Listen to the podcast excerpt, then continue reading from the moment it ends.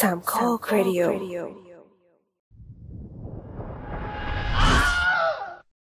เมื่อไม่นานมานี้สตาร์ลอดได้มีโอกาสได้ดูหนังเรื่องหนึ่งที่เข้าฉายตั้งแต่ปี 2009 แต่กลับยิ่งทัชเมื่อพิจารณาจากบริบทสังคมในปี 2021 นั่นคือ Up in the Air นำแสดงโดยจอร์จกรูนีเวราฟามิก้าแอนนาเคนดริก หนังดัดแปลงจากนิยายชื่อเดียวกันที่วางจำหน่ายในปี 2001 แต่ทำนายอนาคตไว้ได้แม่นจนน่าสะพรึง วันนี้สตาร์ลอด 4K กับรายการ The Spin-off รายการที่จะสปินคุณออกไปพบกับสิ่งละอันพันละน้อยที่คุณอาจมองข้ามไปในโลกภาพยนตร์ จะพาไปชิมป๊อปคอร์นชวนขบเคี้ยวแนวคิดที่น่าสนใจเกี่ยวกับหนังเรื่องนี้กัน แต่ต้องบอกไว้ก่อนว่าจะมีการเปิดเผยเนื้อหาบางส่วนของหนังนะ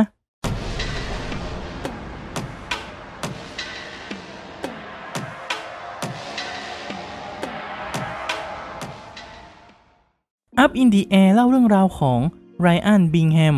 ชายผู้ทำงานสาย HR ที่ทำงานแทน HR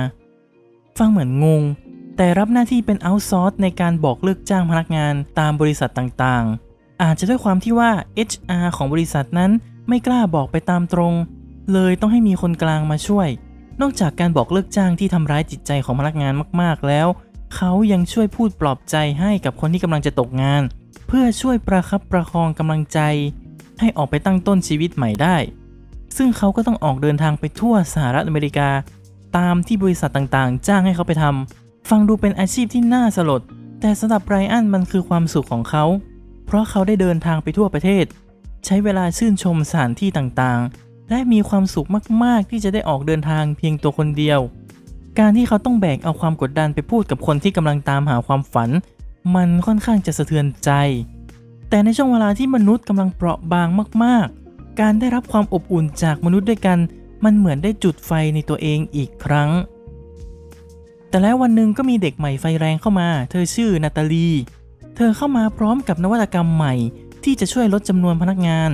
ลดการเดินทางที่เสียเวลาและค่าใช้จ่าย ไปใช้ระบบ video conferenceต้องมองจากมุมมองในปี 2009 ก่อนว่า ตอนนั้นมันกำลังเป็นเรื่องที่ยังใหม่และไม่แพร่หลาย เมื่อมีการทดลองใช้งาน ปรากฏว่านาตาลีไม่สามารถปลอบใจพนักงานที่ถูกเล y o ออฟได้เลย พนักงานเหล่านั้นล้วนแตกหักทางอารมณ์อย่างมาก ส่วนหนึ่งก็เพราะการไม่ได้เจอตัวจริง ซึ่งไรอันก็ต่อต้านการ video call ด้วย เนื่องจากมันดูเย็นชาและไม่เข้าถึงความรู้สึกจริง ๆ ของคู่สนทนา ซึ่งมันก็จริงเอามากๆ ถึงแม้เวลาจะผ่านไป 10 กว่าปีจากหนัง ถึงแม้ว่าเทคโนโลยีจะเจริญขึ้น เราจะมีการประชุมออนไลน์ มีการเรียนออนไลน์ หรือแม้กระทั่งอัดพอดแคสต์ออนไลน์ก็ตาม มันก็ไม่อาจจะสู้การไปพบกันซึ่งหน้า โดยไม่มีจอภาพมาคั่นกลางระหว่างกันได้เลยและหลายคนที่คุย video call ก็คงจะรู้สึกว่า ฉันน่ะอยากจะมุดจอเข้าไปคุยต่อหน้าจังเลย เพราะคุยผ่านหน้าจอถึงแม้ว่า เดี๋ยวนี้นั้น มันจะไม่ค่อยกระตุก แล้วก็จะมีภาพที่ค่อนข้างคมชัด แต่ก็ไม่ได้เป็นตลอดเวลา หลายๆ ครั้งที่สัญญาณอินเทอร์เน็ตไม่ดีทำให้กระตุกและเกิด delay หรือแม้กระทั่งมีเสียงแทรกสอดรบกวน มันทำให้เสียพลังงานมากขึ้น ซึ่งก็เคยพูดในรายการเครดิตเปิดไปบ้างแล้วว่าใน EP ที่ไปอัดเสียงที่สตูดิโอมันมีความได้คุยกันซึ่งๆหน้า มันคุยสนุกกว่ามาก กลับมาที่หนัง พนักงานที่ถูกเล y o ออฟในเรื่อง ก็คงจะรู้สึกเหมือนกัน เมื่อจู่ๆเขาก็ต้องไปนั่งในห้องเล็ก ๆ ที่มีภาพจากหน้าจอมาบอกว่า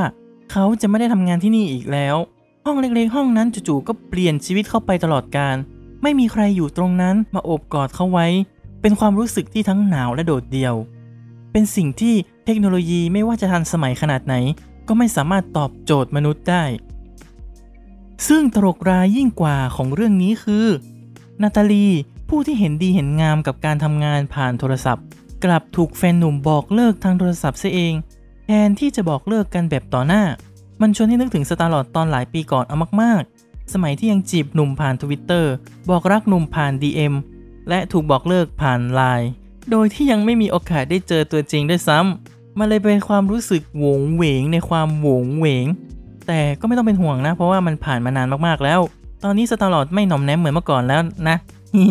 อะต่อต่อต่อซึ่งไรอันเองก็ได้เคยพูดแนวคิดหนึ่งออกมาว่า ชีวิตก็เหมือนกล่องช็อกโกแลต เออไม่ใช่สิ ชีวิตก็เหมือนกระเป๋าเดินทาง คุณจะเอาอะไรใส่มาลงไป บ้านทั้งหลัง รูปถ่ายทุกอย่าง ผู้คนต่างๆ ที่ไม่ได้แม้แต่จะสนิทกัน ยัดใส่มาลงไปให้หมด แล้วทีนี้ลองลากออกมาสิ มันหนักไหม ใช่เลยแหละ มันหนักมาก ทีนี้ลองเปลี่ยนกระเป๋าใบใหม่ เลือกใส่แต่คนที่สำคัญกับเรามากๆ แต่จำนวนไม่ต้องมาก แล้วเราจะคล่องตัวกว่ามากๆ แนวคิดนี้ของไรอันจะแตกต่างจากความคิดของคนอื่นๆ ด้วยความที่ว่าเขาเป็นคนรักสันโดษ และไม่อยากมีภาระผูกพันกับใครมากเกินไป จึงพึงพอใจที่จะไปตัวคนเดียวมากกว่า ซึ่งเขาได้เปรียบเทียบกับหงที่อยู่รวมกันเป็นฝูง แม้ว่าการอยู่รวมกันมันก็ดี แต่ทำให้เคลื่อนที่ได้ช้า ยิ่งเคลื่อนที่ช้ายิ่งตายง่าย เขาเองไม่ขอเป็นหง เขาขอเป็นฉลามที่ไม่จำเป็นต้องมีฝูง แต่เคลื่อนที่ไว แนวคิดนี้ไม่มีผิดไม่มีถูก ขึ้นอยู่กับว่าคนจะเชื่อและตรงกับนิสัยของตัวเองขนาดไหน ในเมื่อคนบางกลุ่มก็ยังเชื่อว่ามนุษย์ต้องอยู่ร่วมกัน เพราะเป็นสัตว์สังคม นั่นก็เป็นอีกความเชื่อหนึ่งเช่นกัน แต่คำถามคือ ในยุคนี้ที่กำลังเกิดโรคระบาดขึ้นทั่วโลก ข้างนอกบ้านดูเหมือนจะอันตรายกับเรามากๆ เรายังจะต้องใช้เดี่ยวอยู่ไหม ยังจะต้องอยู่รวมกันเป็นฝูงหรือเปล่า ยังต้องมีกระเป๋าเดินทางอยู่ไหม ยุคนี้มันเป็นยุคที่ค่อนข้างลำบาก แต่ในยุคที่หนังฉายมันก็ลำบากไม่แพ้กัน หากใครจำข่าวได้ ปี 2008 เกิดวิกฤตเศรษฐกิจขนาดใหญ่มาก ๆ ที่สหรัฐ ชื่อ Hamburger Crisis